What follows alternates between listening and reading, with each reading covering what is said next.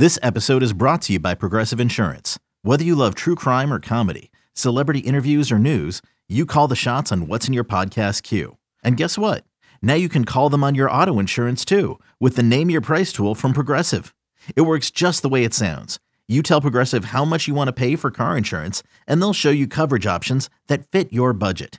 Get your quote today at progressive.com to join the over 28 million drivers who trust Progressive. Progressive Casualty Insurance Company and Affiliates. Price and coverage match limited by state law.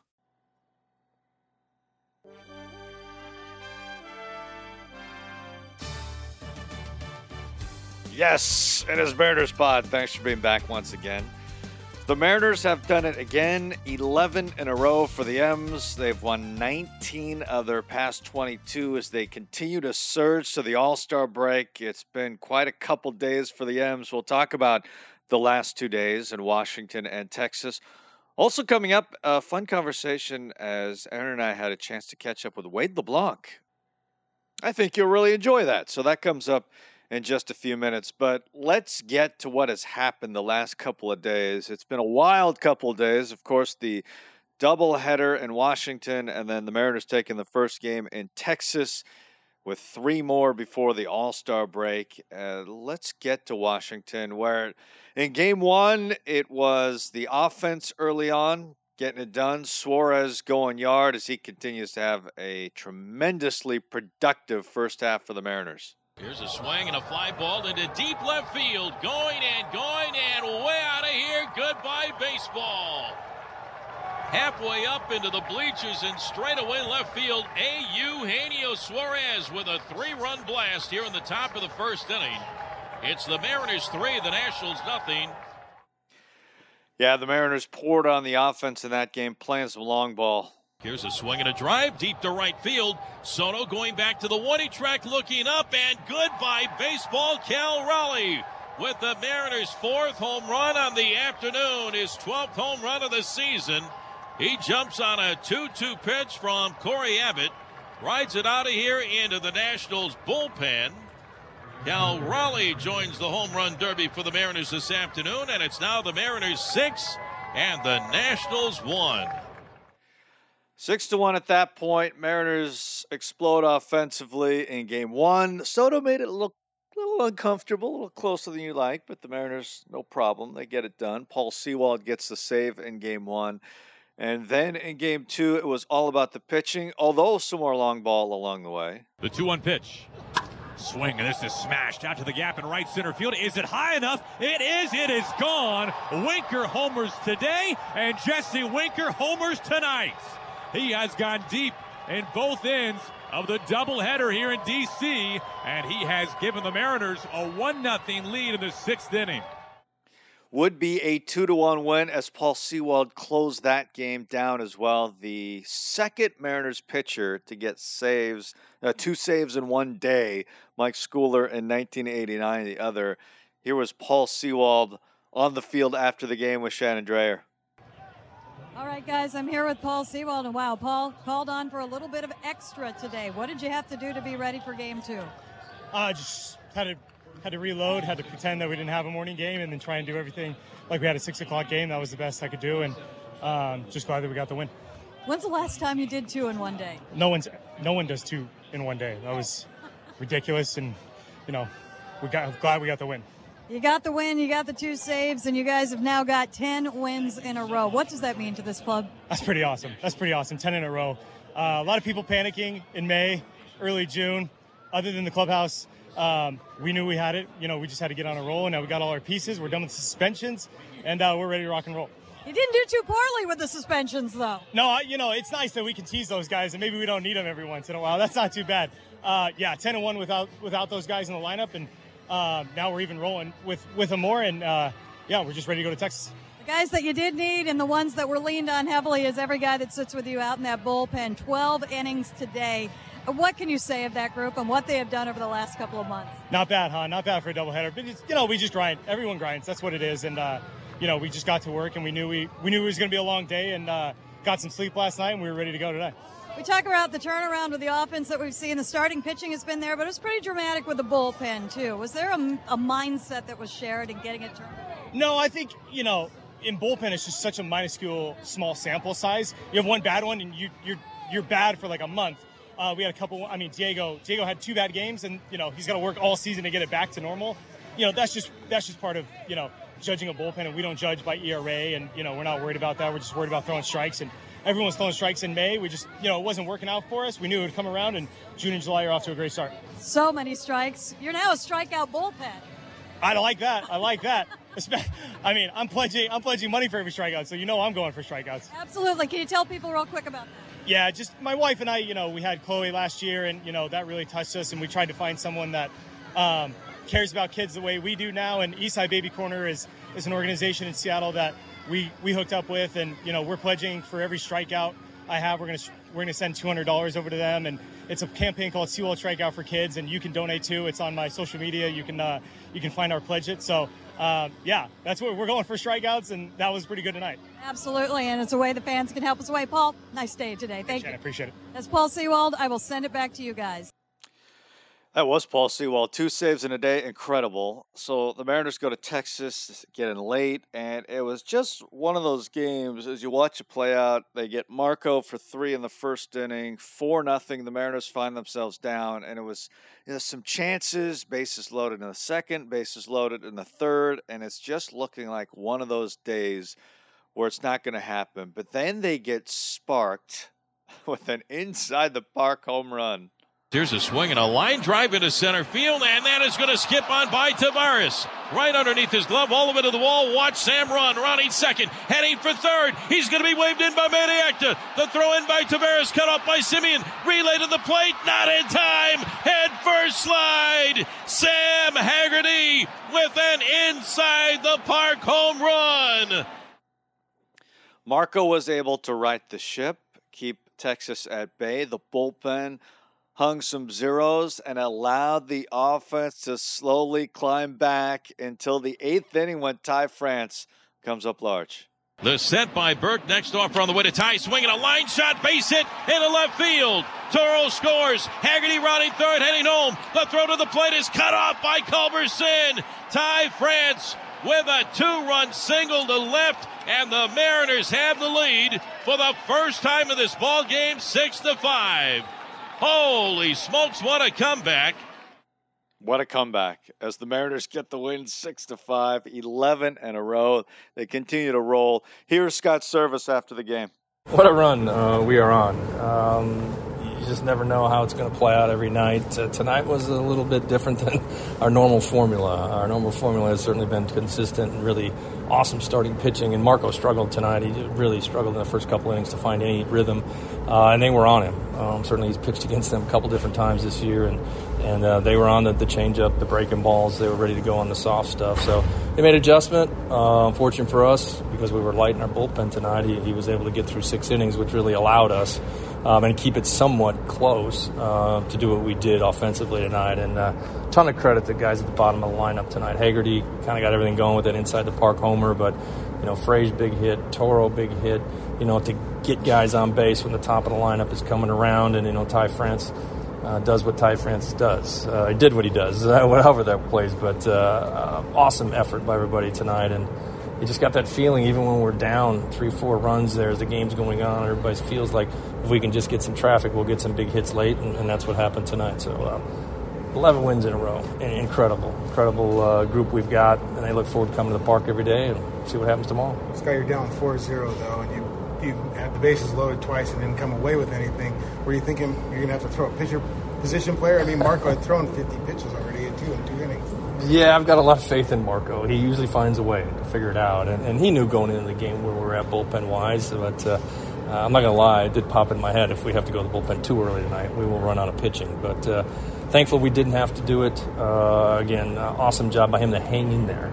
And I think that's really the difference between you know uh, maybe a young guy out there would, that would panic versus a guy that's okay. I got to figure out a way to get through this. My team needs me, and that's exactly what he did tonight. So what's the communication in between innings there? Do you ask him if he's got another, or do you just kind of? Oh no, he's got another. Marco's never one to, to beg out, or um, you know when he came off after the fourth. Um, when he was able to put a zero up there, I'm thinking, okay, can we get through the fifth and then see where it would take us? And then fifth was pretty easy, and then getting through the sixth. And I can't give credit to Matt Festa too, running through the kind of the meat or top of their lineup on the seventh was a huge inning for us. Um, just to, you know, after we'd scored a couple runs to keep it right there. So uh, again, everybody's contributing. That's what it takes. Uh, it can't be just leaning on one or two guys every night, and that's what we're seeing play out here every day. Scott Perez was pretty tough. He had a lot of strikeouts and walks. Once you got to their bullpen, you guys have done damage against their bullpen before in the past. Did you feel pretty confident? Then? Well, I really liked our approach against Martin. Martin Perez was trying to stay on the corners tonight. That's his game. He wants you to chase off the edges. Our guys did not do that. We got the pitch count up there. He had 100 pitches through five innings, um, and we should have scored more runs against him. Obviously, it didn't happen, uh, but we really good at bats, grinding through it. You know, he was winning the three-two counts.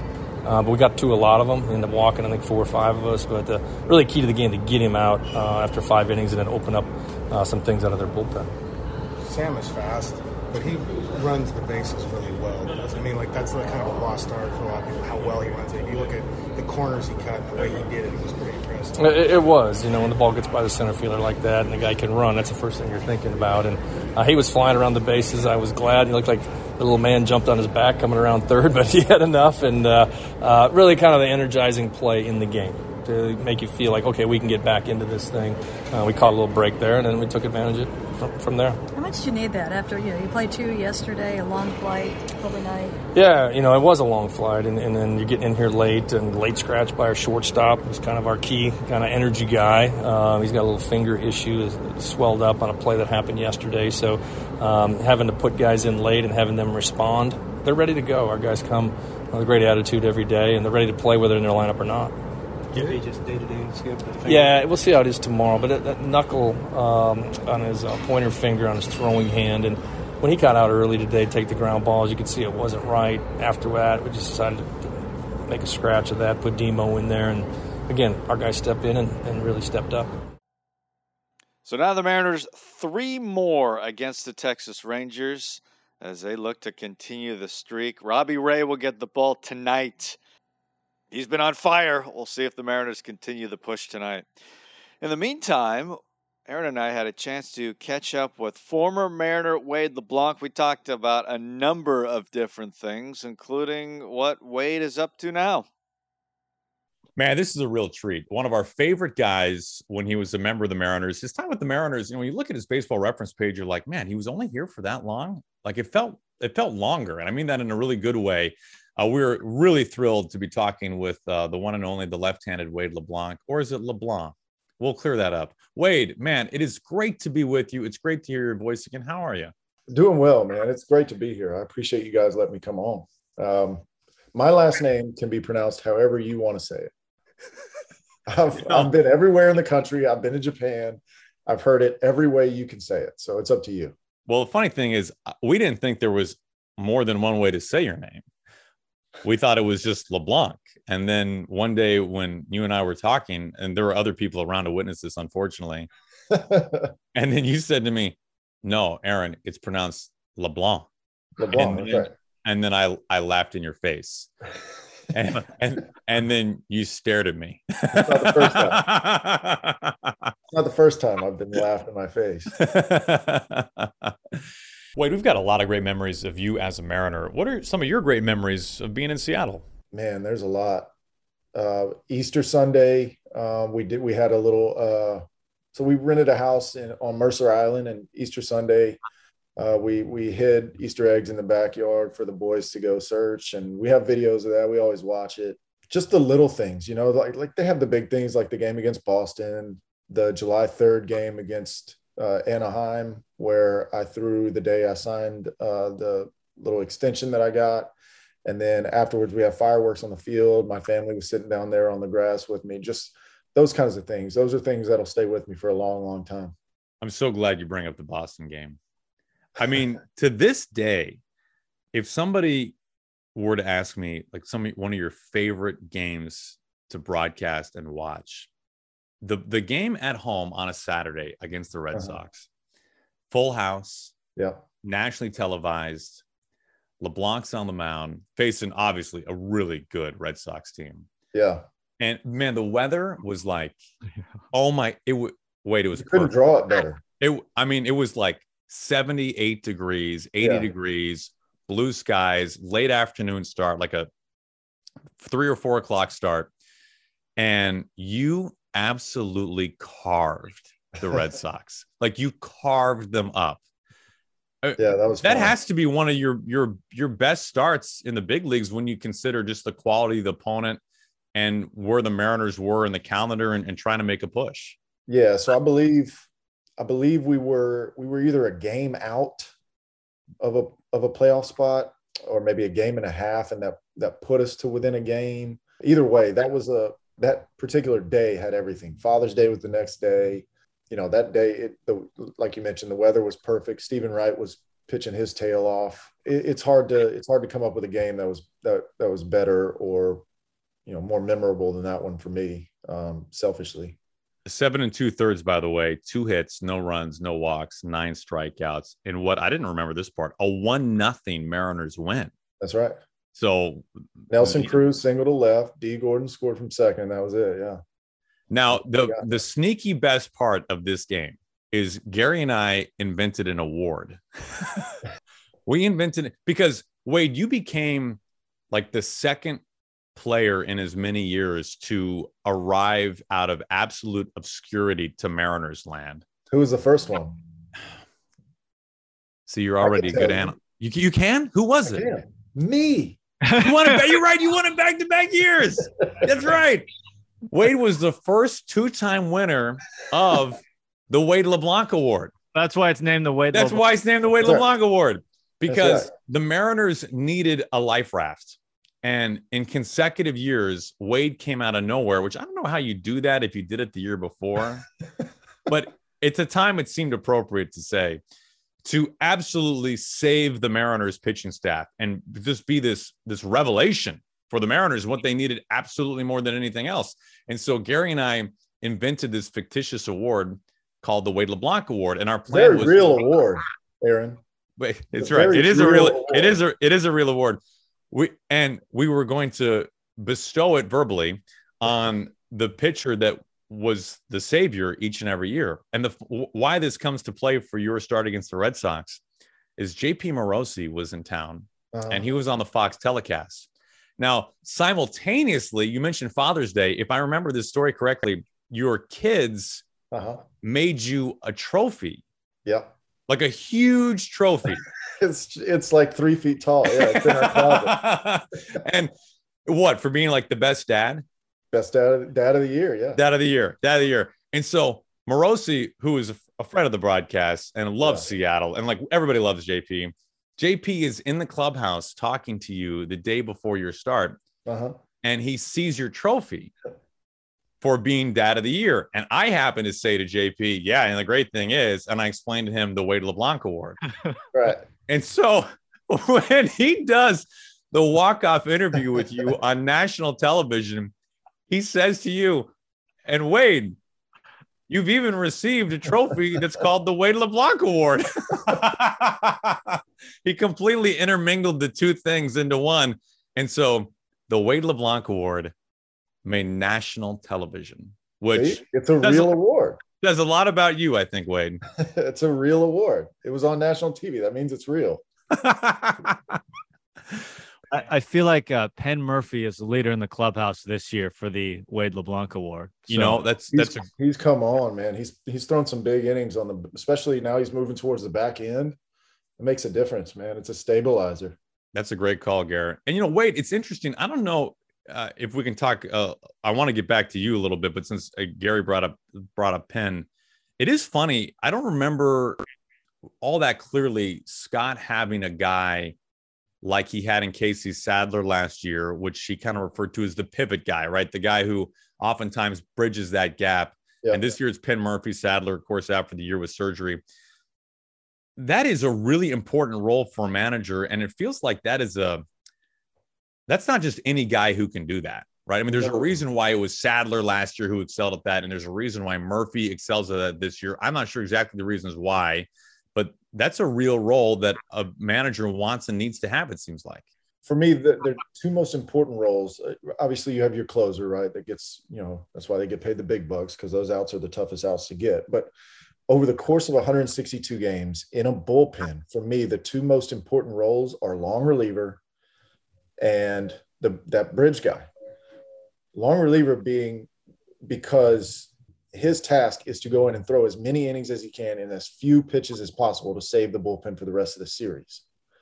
Right? Like you don't have many days off. So your bullpen needs to be rested. If you have to you if you have to burn five relievers on a short start, you're probably having to make two moves and bring in two fresh guys. But if you have a long man that can eat those innings, saves the rest of the bullpen. It's huge over the course of the season. I, am but as far as Penn Murfee, that bridge guy, because you got to think how often they're throwing. They're throwing when you're down by less than three to keep the game there. They're throwing when you're up by four or five to save the setup man and the closer, but you want to still throw somebody that you have confidence with. They can get those outs and keep the game where it's at.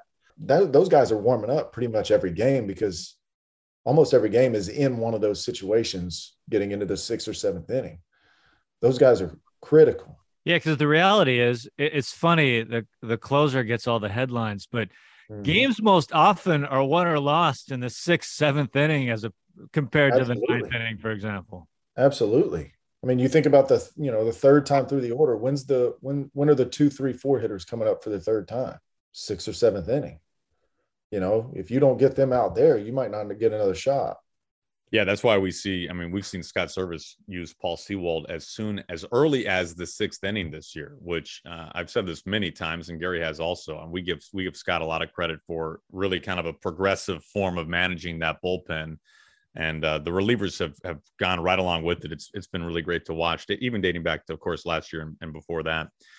Well, hey, Wade, we want to we want to get back to you a little bit. Uh, your last year you spent time with Baltimore and also with St. Louis, and then announced uh, early this year that you were retiring from baseball. Man, it was a great career, Wade. I mean, for real, not many guys get to spend parts of 13 years in the show. You pitched in over 250 big league games.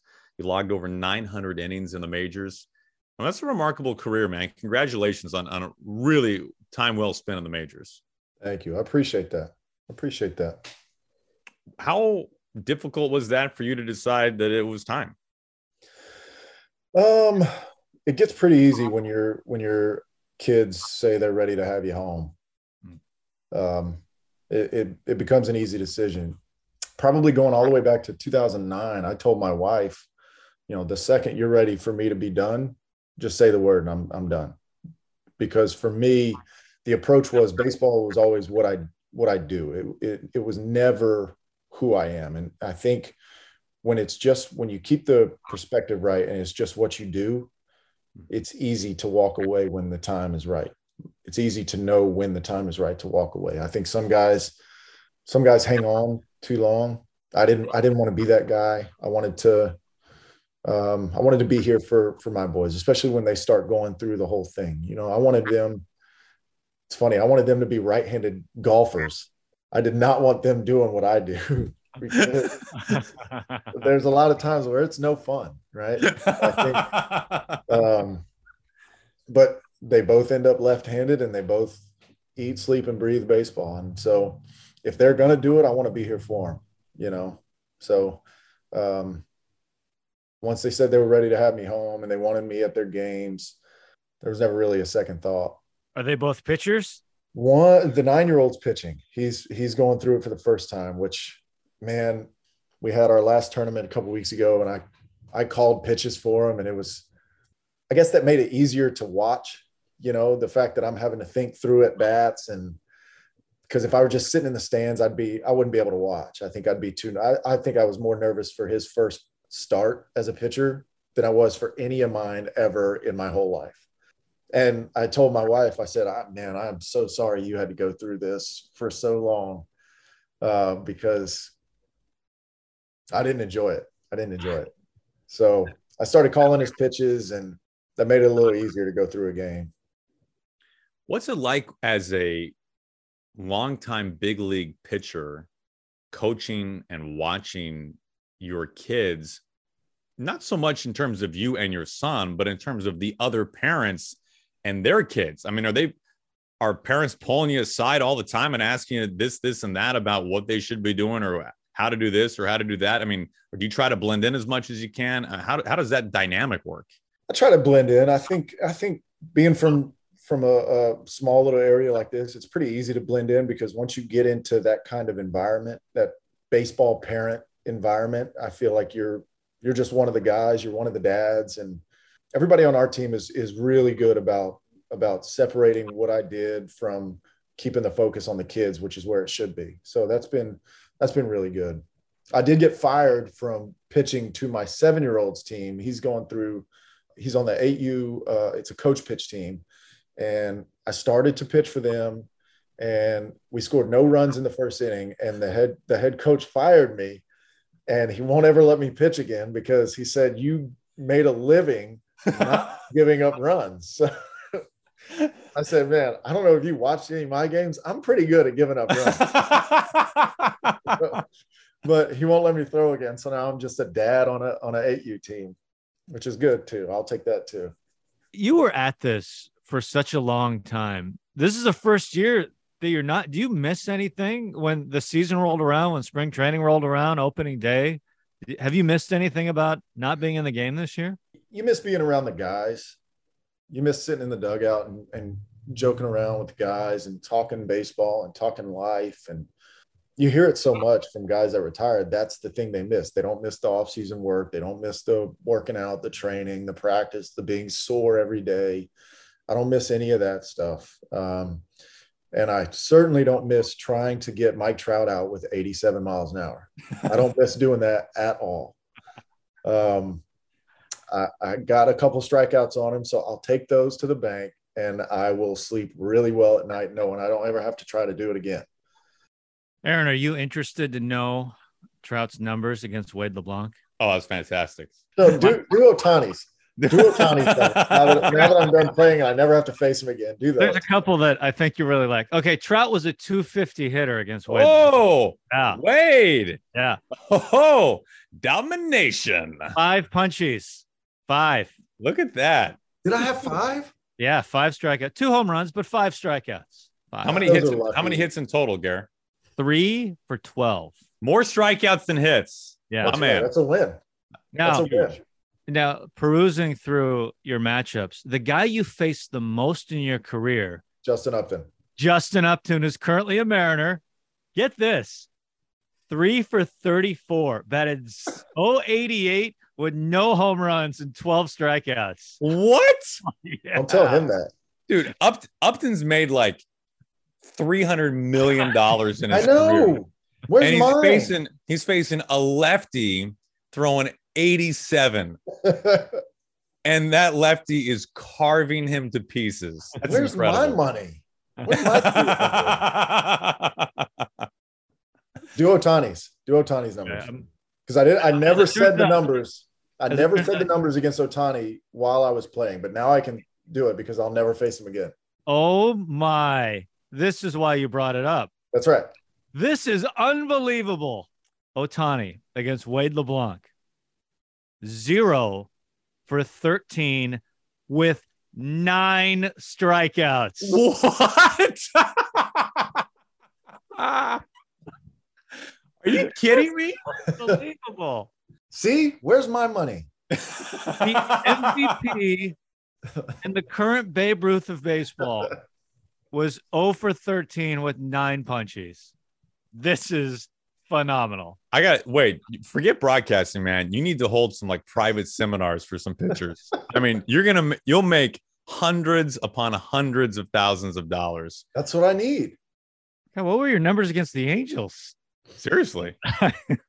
I don't know. So the first mm. time, the first at bat I ever faced Mike Trout, I got him 0-2 on fastballs, or maybe 1-2, and then threw him the first changeup he ever saw from me, and he hit it 500 feet. and I'm like, I'm getting a new ball, and I'm like, that's the first changeup he saw. How is it not good? You know, like it you barrel the first one you ever see. I feel like my changeup was pretty good. And then I don't know. The next the next time he hit a homer, it was, it was in Anaheim, and it was a backdoor cutter that never came back. It stayed off the plate away, and he hit it 500 feet down the left field line. I don't. I still don't know how he did it. So, what was the Ohtani magic here? What sorcery did you have going? Smoke and mirrors, man. Same thing Upton did. They got themselves out. Not doing anything special. How, how, by the way, how did you know that you would face Upton more than any other batter? Like, do you just innately know that because you were there? I mean, but a lot of guys Uh, wouldn't know that. So when I was in A ball with the Padres, he was in A ball with the Diamondbacks, and we just we came up every everywhere I was, he was. Every, like almost every division. So I was in San Diego, he was in Arizona. Uh, he ends up in Anaheim. Oh, um, I was in Miami, he was in Atlanta. And then I, I am in I'm in Seattle, and he ends up in uh, Anaheim.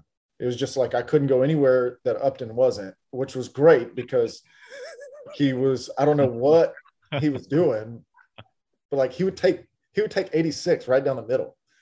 I'm like, what are you doing, man? I don't know. Don't tell him that though. No, no, and nobody will hear this. We're not even recording right now. It's fine. It's totally Perfect. fine. Yeah, you can say anything you want. I mean, yeah, it's automatically three outs for you every time you started against this team. You know, I always said if I if I could face him and Ohtani and throw Matt Kemp in there, like I'd be a Hall of Famer. Because those guys would just get themselves out all the time. They would outthink themselves. Oh my gosh, that's incredible. Hey, we know that you and Marco are tight. You uh, Southpaw brothers. That's Um, right. First of all, like let's talk Marco's hair for a second. Like he grew it out last year. He's got the flow still going. I mean, he's pitching well. How do we how do we grade the Marco flow? Because he he talks so much trash to me about his hair. I can't take it anymore. About his hair, Yeah. I don't like it. Oh, It's oh, working. It's You're working. gonna, you're gonna be a great analyst, Wade. Call call him as you see him. Is it, should I do that or no? I mean, it's, I think to Marco in particular, you should. I think you should just cut him up to a thousand pieces. Oh yeah, absolutely. That's not That was a even ter- that was a terrible pitch. I would have never thrown a cutter I would have never thrown that. Look up here, I'll tell you what to throw. yeah, exactly. Uh, but I mean, I, I assume you guys still keep in touch and you've watched some of the starts this year. He's having a great year. He's doing great, and he's he's doing what Marco does, which is you know gets outs, eats innings, keeps runs off the board, keeps the team in the game. That's what that's what he does. That's what he's always done. That's what he gets paid to do. So um, it's been it's been nice to watch him kind of come into his own, um, specifically in 18 right there, um, and then watch him just kind of grow from there. It's been it's been really fun to watch. There's a picture that you guys have that Marco showed me. That's the it was the three lefties of a season. It was this great picture of you, Paxton, and Marco leaning up on the railing. Mhm. And Marco showed this to me, and you all signed it. Yeah. And I gave Marco so much flack for signing his own picture. right. and he goes, he's like, no, no, no, no. We we we have three copies, and we we all signed all three. I was like, yeah, but like if you know that one's yours, like why are you gonna sign your own? No, you don't understand how it worked. We we had three. No, Marco, I understand how it works. There are three copies. Was he doing this while he said it? Yeah, is he brushing his hair back? Yeah, the three copies and three pictures. I, I understand the math here, Marco. I'm just surprised you signed your own picture. So we had a I I mean, I understand. I was Is it hung up? Is it hung up on his locker Uh, I'm sure I think it's right above his bed, you know. above his bed? That's better. Yeah. Right above Grace's crib. I think is how, how it is working now. Yeah, oh, Marco's a dad now. Marco's a dad now, Wade. You know, he's got the working the dad bod, he's got the dad strength, dad hair, the whole thing. You That can, hair is there for sure. you can That's relate to definitely this. like the that's the turn 30, have a kid, like I need to grow my hair out. That's that kind of thing. I don't know if he's 30 or not. Yeah. feels like he's feels like he should be. He definitely should be. He definitely should be. Oh my gosh. I'm curious. You were at Major League Baseball for a long time, obviously. How did pitching change from the time that I don't know, you were coming up in the minors to when you left Major League Baseball last year? You know, it, it went from it went from sinkers to cutters to Mm-hmm. four seams and curveballs. I mean, that's the that's the generic way to say how it changed. But really, the reason that's changed is because of the way hitting has changed. And I think what people don't realize, like what I noticed over the course of 13 years, is um, not a cookie cutter approach, but a general idea of what you what a hitter's trying to do. When I first came up, it was take his best pitch away. Um, so, like for me, for example, when I first came up, it was okay. I'm going to sit on his changeup and get one that I can handle. If he throws me three fastballs on the inside corner, I'll tip my cap. Right. I don't want him to beat me with his best pitch. Then it changed to okay, his his best pitch is so good, not necessarily mine, just other guys, but like right. his best pitch is so good that if, if he executes it, I can't do anything with it anyway. So I'm gonna I'm gonna pick a pitch that I can handle. Right. So like let's say let's say Robbie Ray's slider is so good, right? It really doesn't matter where he throws it. I can't do a whole lot with it because it breaks so sharp and so late. I have to take his fastball. I have to look for a fastball that I can handle. So I'm going to give him everything down if I if I chase something down at the knees, chances are it's probably going to be a slider. So I'm going to give him everything down, and I'm going to start looking for something up that I can handle. And now it's kind of gone to like hitters are, are, are like shifting the field, right? Like I talked to Kyle Seager a lot about hitting, about hitters' approaches, and his his whole thing was like guys now are starting to shift the field where center field for a lefty is considered oppo that was hmm. his approach. Like, I want to get something, doesn't matter what. And I've heard I've heard Freddie Freeman say the same thing to guys. Like, doesn't matter what the pitch is. If I can get my if I can get the bat head out in front and pull it for power, I'm swinging at it. And my idea of going opposite field is now center field. If I hit something in center field, that for me, that's me going the other way. And I think those those three kind of approaches are, are or how hitting has changed. And because of that is what's causing pitchers to make adjustments on the back end. It's been weird to kind of go through that, you know, as a pitcher, all, you know, seeing all of those and making all those changes um, to make a long story longer. But um, that's pretty much how I've perceived and how I've talked to hitters. I used to talk to hitters all the time about what they're trying to do and what this guy's trying to do or who have you talked to blah blah blah. And that's kind of what i've gotten over the years. Yeah that's fascinating. That's a really good breakdown.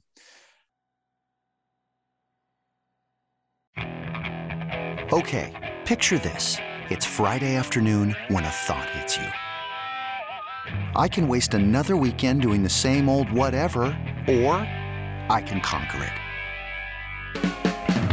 I can hop into my all new Hyundai Santa Fe and hit the road. Any road. The steeper, the better.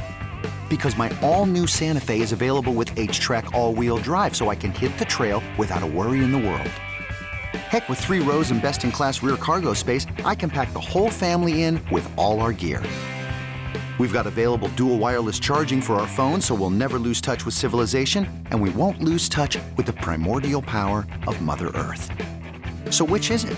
Waste the weekend or do something a little more epic? And conquer it in the all-new Hyundai Santa Fe. Visit HyundaiUSA.com or call 562 for more details. Hyundai, there's joy in every journey.